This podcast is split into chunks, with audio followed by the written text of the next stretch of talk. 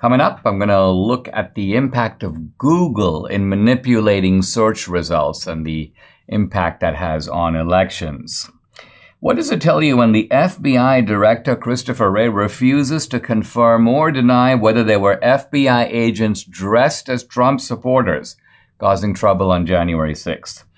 I'll discuss the lively skirmishes between Elon Musk and his disgruntled Twitter employees. This is the Dinesh D'Souza Show.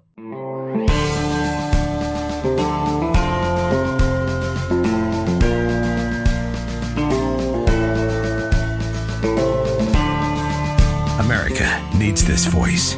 The times are crazy. In a time of confusion, division, and lies, we need a brave voice of reason, understanding, and truth. This is the Dinesh D'Souza Podcast.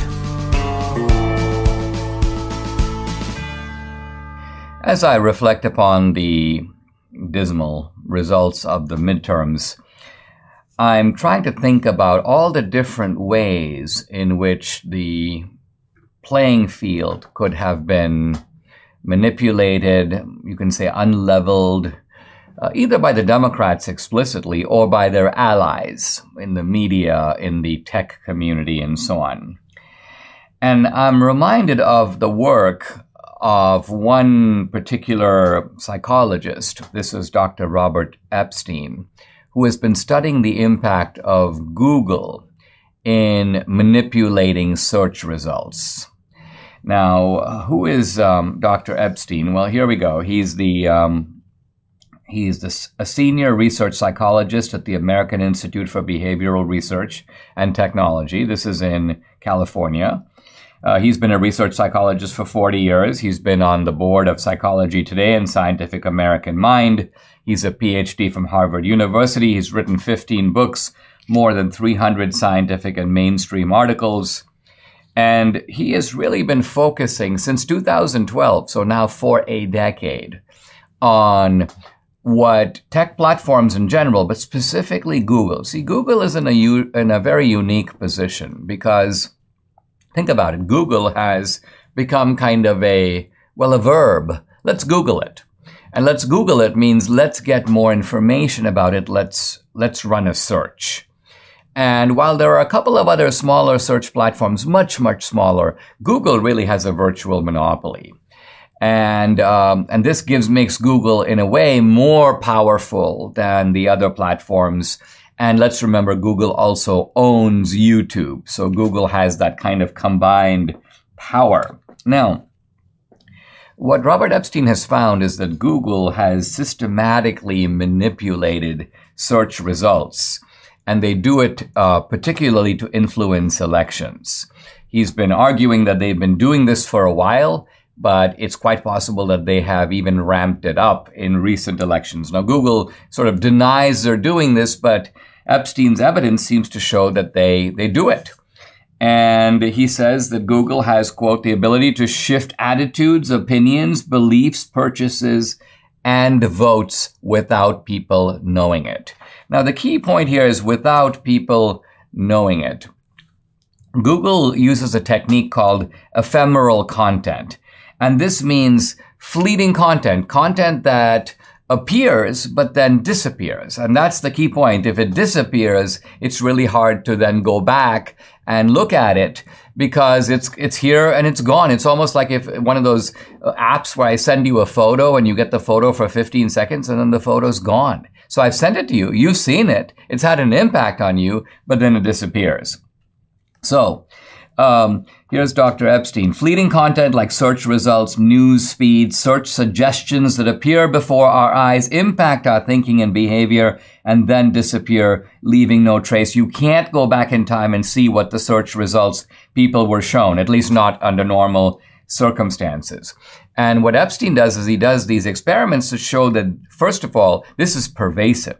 This is happening not, even though in his experiments he exposes people to content on a short term basis and then measures the impact on their thinking. He goes, listen, uh, try to imagine what's going to happen when you get this kind of content multiple times a day, every single day, on and on and on. So he says that the um, the impact of Google is made even worse uh, and is in some ways even more insidious because it is driven by computer algorithms. See, if somebody were to tell you that there's a guy behind the curtain and he's manipulating searches so that he tells you what you should see, you're going to be automatically suspicious. Like, who is that guy? What's his agenda? On what basis is he making these selections? But because Google is running algorithms, you tend to think, well, listen, you know, if I search for 2000 mules or I search for Dinesh, I'm going to be getting the most um, common uh, sites. Uh, but no, you're not. You're not getting the most common sites. Google's algorithm is fixing what you're actually seeing. This is the key point. And and according to uh, Robert Epstein, quote, if you have been using Google for more than a decade, they have the equivalent of 3 million pages of information on you. He goes, if that number sounds ridiculously high, be, bear in mind they're collecting information about you over more than 200 different platforms. Not just Gmail, YouTube, the Google search engine, Android phones. But if you have a Fitbit fitness tracker, you could be sending physiological data to Google 24 hours a day. And so Google owns all these other subsidiary companies, all of which are vacuuming data and sending them to Google.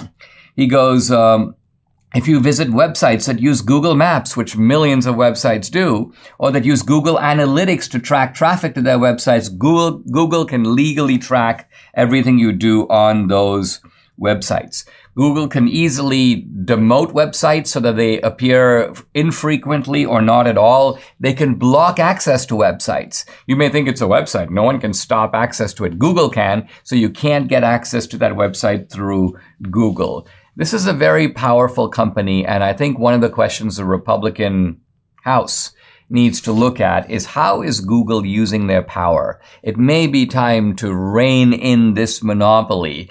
And a first step, you House can't do it all by itself, but what it can do, a necessary first step, is to get the facts out, to conduct an investigation, and expose Google for what Google is actually doing. FBI Director Christopher Wray um, appeared just a day or two ago at a hearing before Congress and was asked a question by Representative Clay Higgins, the Republican of Louisiana. Did the FBI have confidential human sources embedded within the January 6 protesters on January 6th of 2021? And Wray replies, As I'm sure you can appreciate, I have to be very careful about what I can say about when we do and do not, and where we have and have not used confidential human sources. A non answer. And um, Higgins then asked, Did you have confidential human sources dressed as Trump supporters inside the Capitol on January 6th prior to the doors being opened? Now, this is an excellent and very precise question did you have confidential human sources, FBI informants, in other words, dressed as Trump supporters. So creating the impression that the Trump supporters are doing this inside the Capitol prior to the doors being opened. In other words, in a sense, was it the FBI pretending to be Trump supporters that opened the doors? This is a very not only a good question, but a question that if the FBI is, is not involved, if they haven't orchestrated this, if they didn't open the doors with the intention of luring people inside the building, the simple answer should be no. And here's Wray. Again, I have to be very careful about what I can say. To which Higgins says it should be a no. He continues, Can you not tell the American people no? We did not have confidential human sources dressed as Trump supporters positioned inside the Capitol on January the 6th. And Wray replies, You should not read anything into my decision not to share information about confidential human sources. Now, this has sort of been the FBI's sort of gambit and game for a while. Uh, we're not going to be able to share information about our sources. You might remember that Ted Cruz um, in 2021 questioned FBI official Jill Sanborn pretty much the same series of questions. The FBI orchestrate January 6th? Was the FBI letting people in the building? Was the FBI driving the plot forward, one question upon another? And, and all she kept saying is, I can't say, I can't say, I won't say. And so, uh, but I think all of this is very revealing because we now have independent evidence that the FBI had and has infiltrated to a great extent groups like the Oath Keepers and the Proud Boys.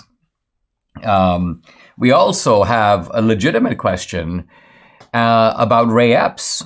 Was Ray Epps an FBI informant? And again, just simply for them to say we're not able to discuss the matter, think about th- these are the relevant questions about January 6th, not the sort of nonsensical uh, pats taken by the January 6th committee. Did one staffer send an email to another staffer? Uh, this kind of nonsense, all trying to sort of implicate Trump. So they're they're looking in the wrong place. Here's the right place to look, which is to say, to what degree was this a government-run operation, really from start to finish, with some yahoos in the Proud Boys and the Oath Keepers as the pawns of a manipulative deep state? That's the real question. And notice that the FBI is ducking the question, which doesn't surprise me because they are the deep state. Now, uh, recently, uh, last couple of days, an interesting article in the New York Times. Feds had informants in Proud Boys and Oath Keepers. Um, this is Julie Kelly's summary of the article. But in the summary, Julie points out she's drawing on the reporting of um, a guy named F- Alan Feuer at the New York Times that the vice president of the Oath Keepers, Greg McWhirter, by the way, this guy's a former sheriff's deputy. He owns a tactical gun range and gun shop in Montana. He's been an FBI informant. And uh, he was telling the FBI all about the group's activities in the weeks leading up to January 6th, all of which is another way of saying that the FBI knew the exact role to any to the degree it was pre-planned at all, and that's an open question. But to the degree it was pre-planned, the FBI knew what was going on with the Proud Boys and knew what was going on with the Oath Keepers. Now, by the way, these are portrayed by the left and by the FBI as like dangerous militia groups of the, you know, sort of like a domestic homegrown ISIS. Um, and so here's an interesting question: If if this is a domestic ISIS, if they're planning all this nefarious sedition and insurrection, if the FBI was being told weeks before, why didn't they stop it before it occurred? And Mike Pence says, "Oh, my life was in danger. Uh, the Capitol was in danger. Congressmen and senators were in danger. The whole thing was very disturbing to democracy." Yeah, the FBI was in a complete position, first of all, to have nabbed these plotters beforehand uh, and held them for questioning, January 6th would simply not have occurred. And so the question then becomes, why did it occur? Why did the FBI allow and perhaps even encourage the plot to go forward? Here's an interesting detail from the New York Times. This McWhirter guy not only works for the FBI, he encourages Oath Keepers to buy guns and ammunition from him. He offers all kinds of discounts before the 2020 election. It's almost as if the FBI put him up to it. Hey, listen, you know what? If we're going to have a plot and we're going to bust a plot, it'd be really nice to have some ammunition and guns involved. Why don't you sell these guys a bunch of your weapons and your ammunition? And that way we can grab them, nab them. Whoa, we got the ammunition. Uh, and so we will ultimately have busted a plot that we ourselves helped create. Several weeks ago, I uh, looked at my email and I got an invitation from a member of the German parliament to come to Germany and uh, sponsor or host a screening and discussion of 2000 Mules with the German parliament. And um, it's one of those things where it's a big trip and what are the conditions and how is this going to work? So I did what I do in these situations. I ignored it. Debbie's like, Dinesh. Um, but then I was contacted by a big German kind of publishing house, uh, but also uh, um, company that has a movie platform. Uh, and they were like, we're the largest conservative publisher in Germany, and we also have a video platform we want, we've already negotiated to publish your book, uh, 2000 Mules in German. And we also want uh, to have your movie both on our platform and dubbed in German with DVDs. I'm like, wow. I mean, uh, yes, when 2000 Mules came out, there was interest in the EU. There was actually a screening and discussion of the film uh, by a couple of Dutch members of parliament. So it's not like there's no European interest, but this kind of convergence of interest in Germany sort of puzzled me. And then Debbie spotted this uh, from ABC News uh, just yesterday. Berlin court orders rerun of chaotic 2021 state election. This is very interesting. This is an election from last year, 2021. It was held in the German capital. Uh, in fact, it turns out it was multiple elections were going on at the same time. A state election, which means uh, this is the state of Berlin. Berlin, by the way, is the capital of Germany, and it is a city, but it's also a state. So in the state of Berlin, there was state elections. There was also an election for the city's 12 district assemblies. The German national election was going on at the same time. And then there was a local referendum that was also on the ballot. So Germans in Berlin were voting on all these different things. Well, as it turns out, there was, and this sort of reminds me a little bit now of Maricopa County, although maybe it was even worse. Huge lines at polling stations. Um, the some polling stations ran out of ballot paper during the day, other polling stations produced ballot paper, but it was for the wrong district. So there was the wrong information on the ballot, not applicable to what the voters were voting for. And a huge number of ballots were invalidated because they were for the wrong ballot or the wrong place or the wrong cause.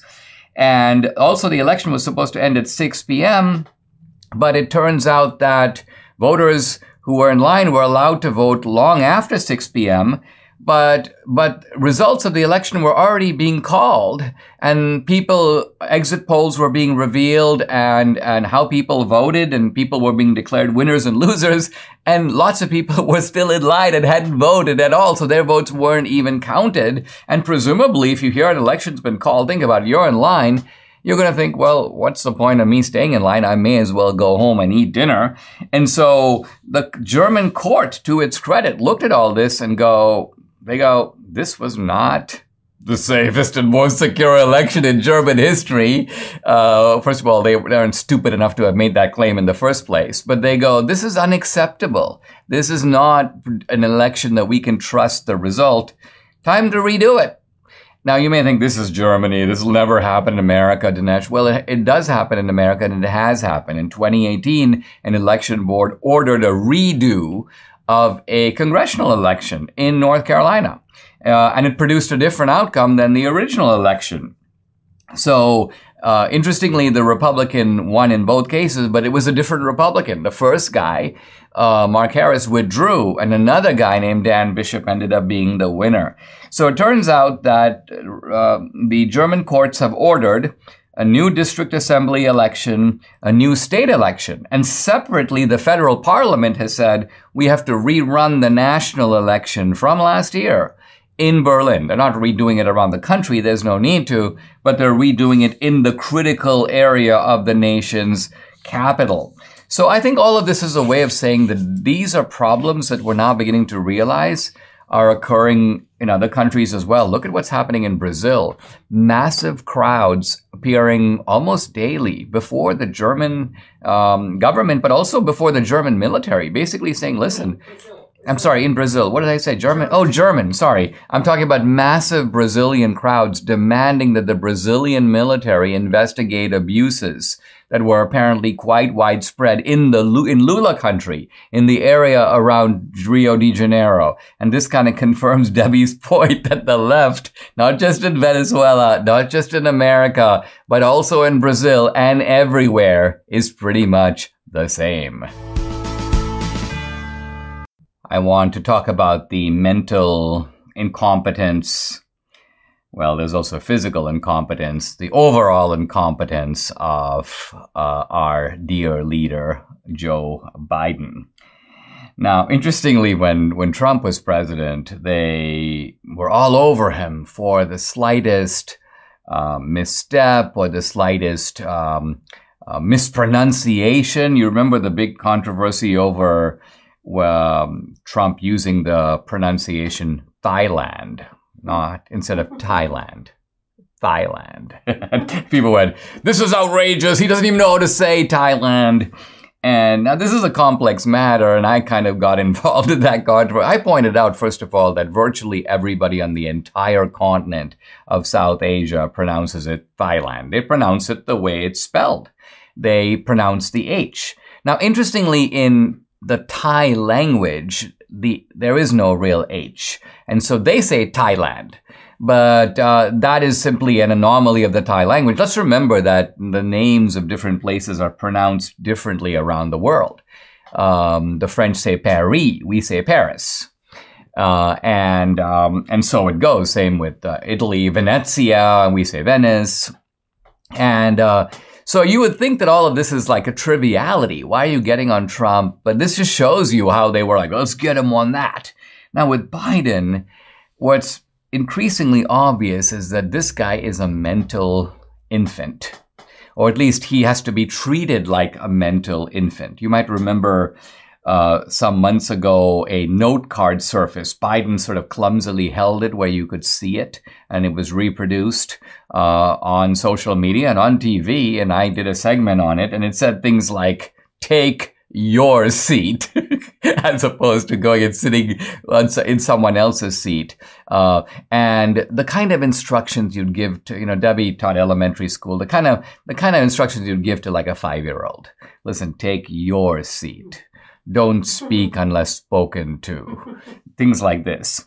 And uh, Benny Johnson, um, on social media had something yesterday where the same thing happened a second time. Biden had a note card. He apparently turned in a certain way so you can actually read the note card. And the note card has, it's, it's like in all caps. Again, it has that notion that we're talking to somebody who's really not all there. We have to treat this person. So here are a few of the um, instructions. One, you will take a photo. And the you is all caps, as if to say Biden might be confused about who's, you will take a photo. You will sit. You is all caps. Again, you will deliver opening remarks. So this is a um, this is a, an embarrassment. Um, the press doesn't cover things like this because they they look away from it, and that really shows you that this is the media we're dealing with. They're not giving us any coverage and certainly no critical coverage at all. Let's remember this is the same Biden who recently confused Cambodia and Colombia. I mean, we're not talking even about countries that are next door to each other. We're talking about starts with a C. they both do start with a C, and and they do both end with an A. That is true. But so does California. So uh, so what we're dealing with here, and then is Fetterman. Fetterman is pretty much in the same situation. I now see news reports saying that, well, yeah, you know, we kind of have to acknowledge that Fetterman has to be treated differently uh, in the Senate because the man is mentally impaired. Um, here is a uh, news article. Senator-elect Fetterman will not be able to answer questions in the usual way in the usual way. As if there's another way he's going to answer questions telepathically, uh, sign language, nodding his head up and down no matter what the question is. He can't answer questions in the usual way as he continues to recover from a stroke, one of his advisors said on Twitter. So this is a disgrace. Uh, in fact, I find it hard to believe uh, that this is the actual will of the voters of Pennsylvania, or for that matter, the actual will of the voters in America. I'm calling this segment Twitter Tales, and I'm going to be focusing on the extremely interesting but also entertaining skirmishes between Elon Musk and his current and, in some cases, former, recently former employees at uh, Twitter. Uh, before I launch into that, though, I want to make a serious point, and that is that Elon Musk is really showing how it's done with regard to cleaning up Twitter. Just think about it. You've got this company, uh, a technologically sophisticated platform, but it's like infested with ideological rats. Uh, horrible people, people who take pleasure in blocking, censoring, and controlling other people. In other words, little monsters And you can't just come in and say, these are my new directives. You have to kind of go in and start fumigating the place and, uh, and getting rid of rats. And so Musk has been doing that. He's been firing rats, which is to say getting rats out of the building. Very good thing. Um, he has also been making it clear that the rats that stay need to be committed to uh, the vision of the company. So, in other words, if you're a rat and you have a different view of what Twitter should be, or frankly, a different view of the work expected out of you, and I'm going to come to that, uh, Musk uh, has a very surprising demand of his workers. He expects them actually to work. And this, as we'll see, is producing some convulsions at Twitter, wherefore apparently uh, months, if not years, the attitude has basically been Twitter's a place to hang out, uh, eat free meals, uh, watch TV, uh, hang, you know, tr- uh, go on social media, and then essentially get on online and start knocking, banning, deplatforming, and restricting people. So it was it was really fun in the old days, and in that sense, Elon Musk is seen as a spoil sport for bringing the fun uh, to an end. The skirmishes between Musk and the employees seem to focus on three areas. One, Elon Musk is firing people who openly abuse him on Twitter. These are his own employees who tell him he's an idiot. He doesn't know what's going on. He doesn't really know what programming really is. I mean, think about it. This is a guy who's built a massive company. Most of these people are little dwarfs. And they're like you don't know anything about coding. You don't know anything about marketing. You don't know anything about running a company. And then elon musk replies you're fired and they're like, wait, wait, what? I thought dissent was permissible. Yeah, dissent is permissible generally in most companies, but you know what? There are mechanisms and forums for dissent, such as making a confidential report, raising a point at a meeting, as opposed to blasting your boss on a public forum and insulting him, which is a fireable offense pretty much anywhere. Number two, Elon Musk is now saying that people, by and large, should pay for their own meals. Most people around the country are going, uh, well, isn't that universal? Doesn't everybody who works for a company pay for their own meals? Look, even when companies do provide meals, they very often charge for them. When I was a fellow, a scholar at the American Enterprise Institute, we had a really nice dining room with, by the way, our own chef. I couldn't believe the luxury of it. This was kind of new to me.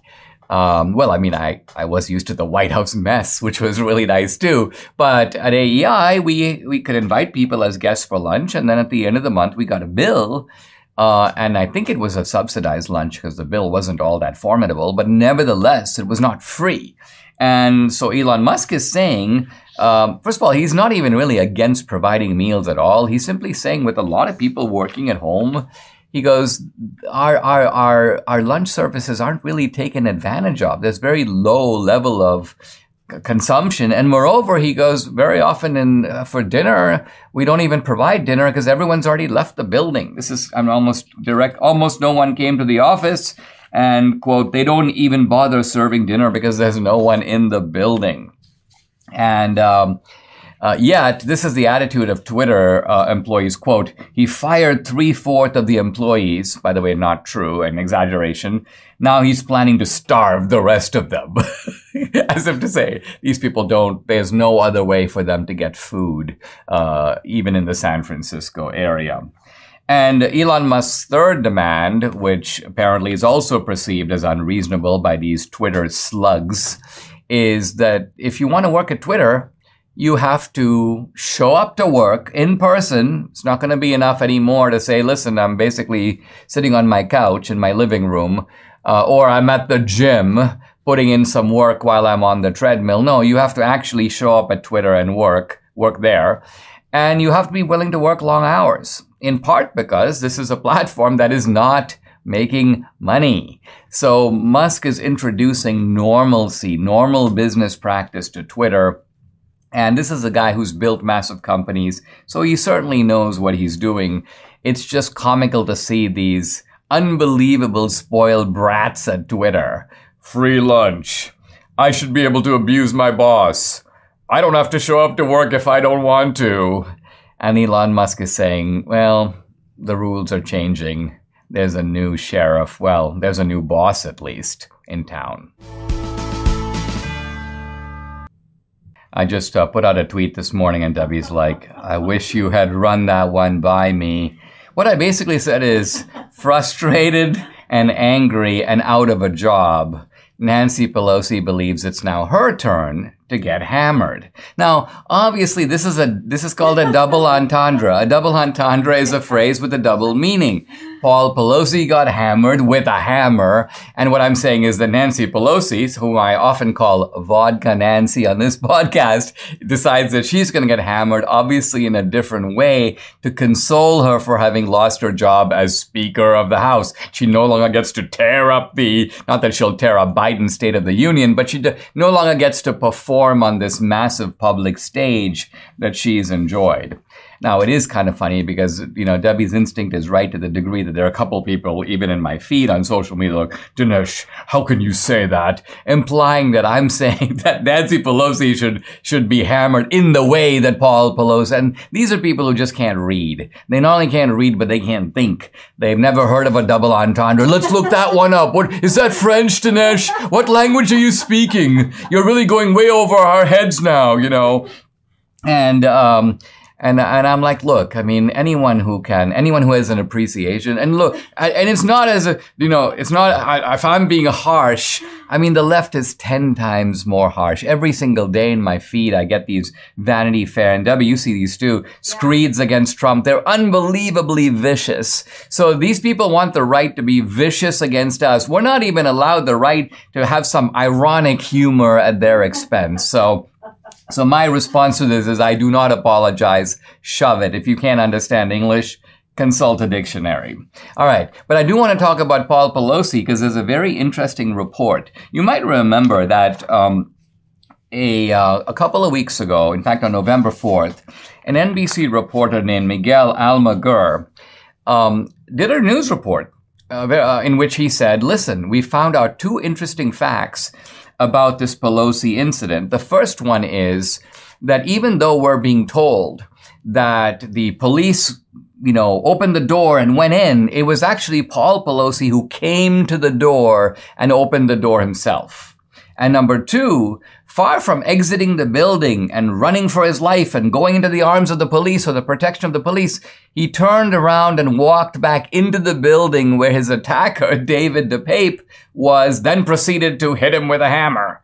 So all of this would suggest very odd behavior on the part of Paul Pelosi, not to mention that his state of mind did not appear to be that he was threatened. Let's remember when he called the cops, he didn't say I'm being attacked. He said, let's do a wellness check on me.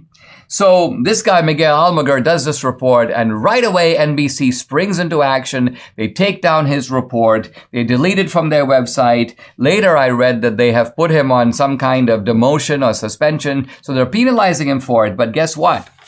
It turns out that a local NBC reporter, also it's the same network, has done a report that says pretty much exactly the same thing as Miguel Almaguer, and that report is on the NBC website.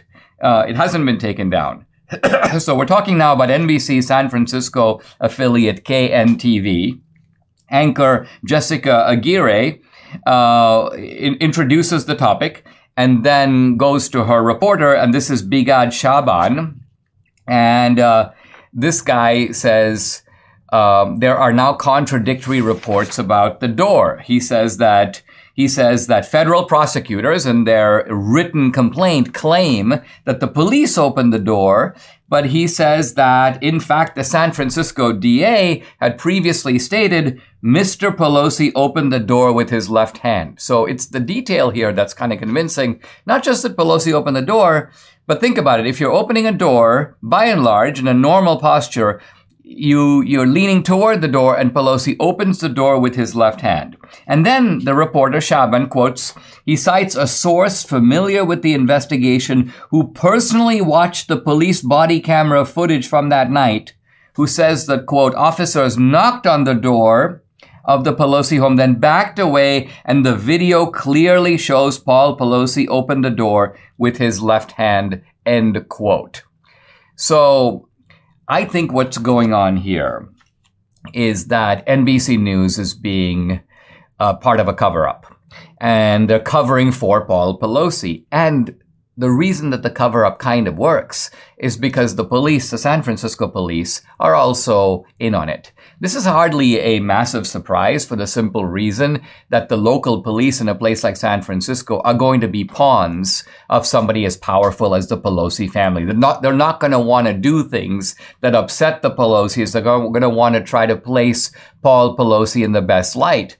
And, and while that may be politically understandable, it doesn't allow you to manipulate and lie about facts. And then when you get a major network like NBC, uh, that becomes party to the lying, it's particularly shameful and disgraceful. NBC says that the article that Almaguer put up originally, quote, violated their standards. What standards? What exactly are the standards that were violated? Are we, are we dealing here with Almaguer doing something in which his reporting fell below the standards?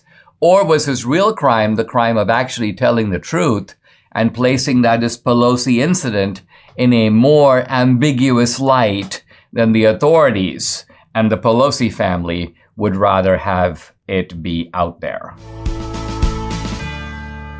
I'm doing a kind of mini course in Christian apologetics by focusing on my book called What's So Great About Christianity. I've got the hardcover. You can pick it up in paperback from Amazon, Barnes & Noble, pretty much anywhere.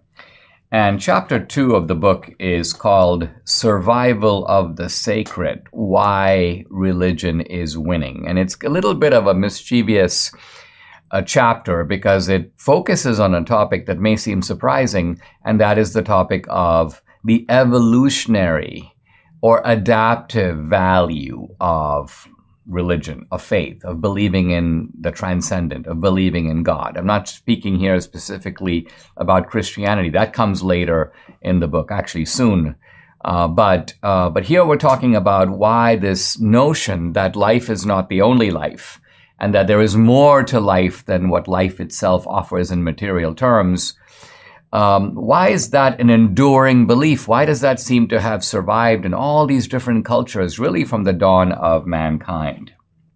Now, it turns out that the um, the con- continuing relevance of religion and its explosive growth, which I've talked about in the last few segments, uh, the atheists have sort of noticed this, and, and so have a lot of evolutionary biologists, and they're really a little baffled. They're a little uh, confused. Now, let's look at why. It isn't just because they thought that as society becomes more modern, more educated, more developed, it would automatically become more secular. They did sort of think that. But that's a, you can call it a sociological assumption.